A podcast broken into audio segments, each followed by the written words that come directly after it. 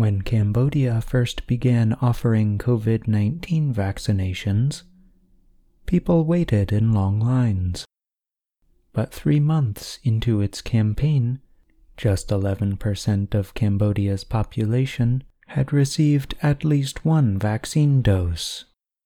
In Japan, it took two weeks longer to reach that level. Now, both countries have vaccination rates that are among the world's best. The Asian countries with high rates include rich and poor nations. Some are big and some are small, but all have experience with infectious diseases. The viral disease related to COVID 19, SARS, caused an outbreak in 2002. The Asian countries with high vaccination rates also chose to order vaccines from several different manufacturers. Most of the highly vaccinated Asian countries started offering shots later than other places, including the United States.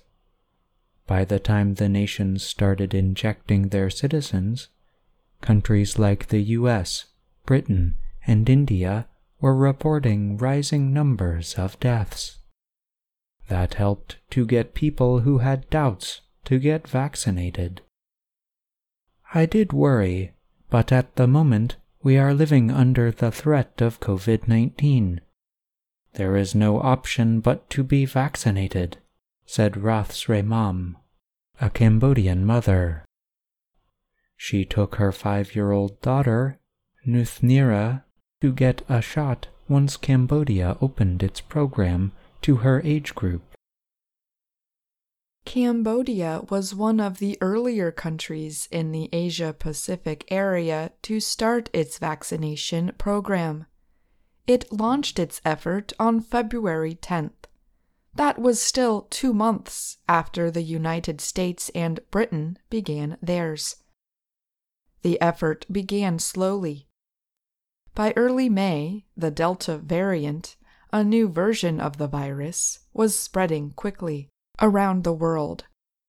At the time, just 11% of Cambodia's 16 million people had gotten their first shot, Our World in Data reported.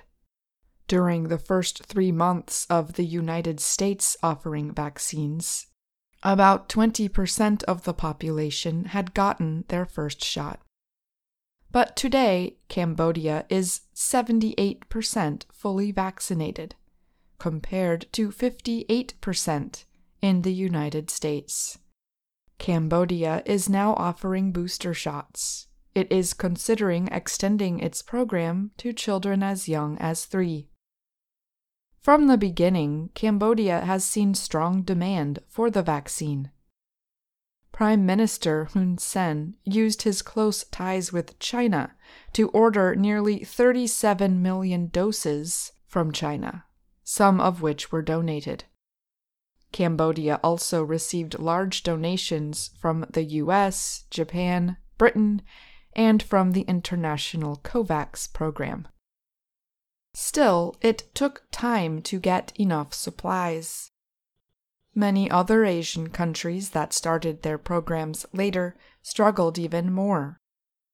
The problems increased when India, the region's major vaccine producer, suspended vaccine exports. Many Asian countries put in place extreme stay at home measures and travel rules that kept the virus numbers low. But when the Delta variant began spreading through the region, cases rose quickly, and people signed up to get vaccinated. Malaysia made extra efforts to make sure that all groups were offered the vaccine.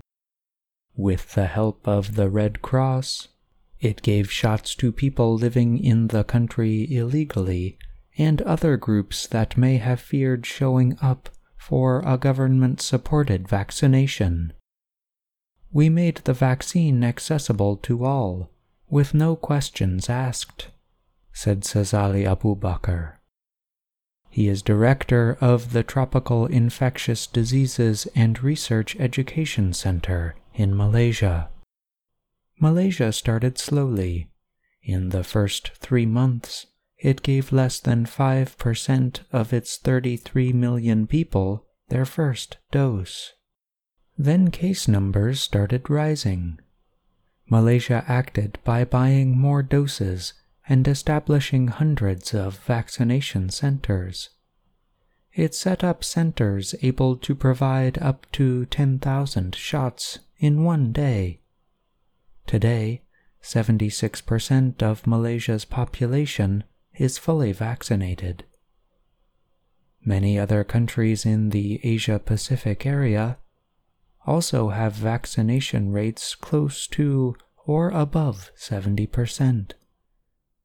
They include Australia, China, Japan, and Bhutan. In Singapore, 92% are fully vaccinated. Some countries in Asia, however, have continued to struggle. India celebrated giving its billionth COVID 19 vaccine dose in October, but the country has over 1.4 billion people. With two doses needed, that means only 29% of the population is fully vaccinated. Indonesia started offering vaccines earlier than many other Asian countries, but it has also struggled. Its difficulties mostly come from expanding its campaign across the thousands of islands that make up the country. Japan's vaccine program was especially slow in its early months. Many people around the world wondered how it would be able to hold the Summer Olympics, which opened in July.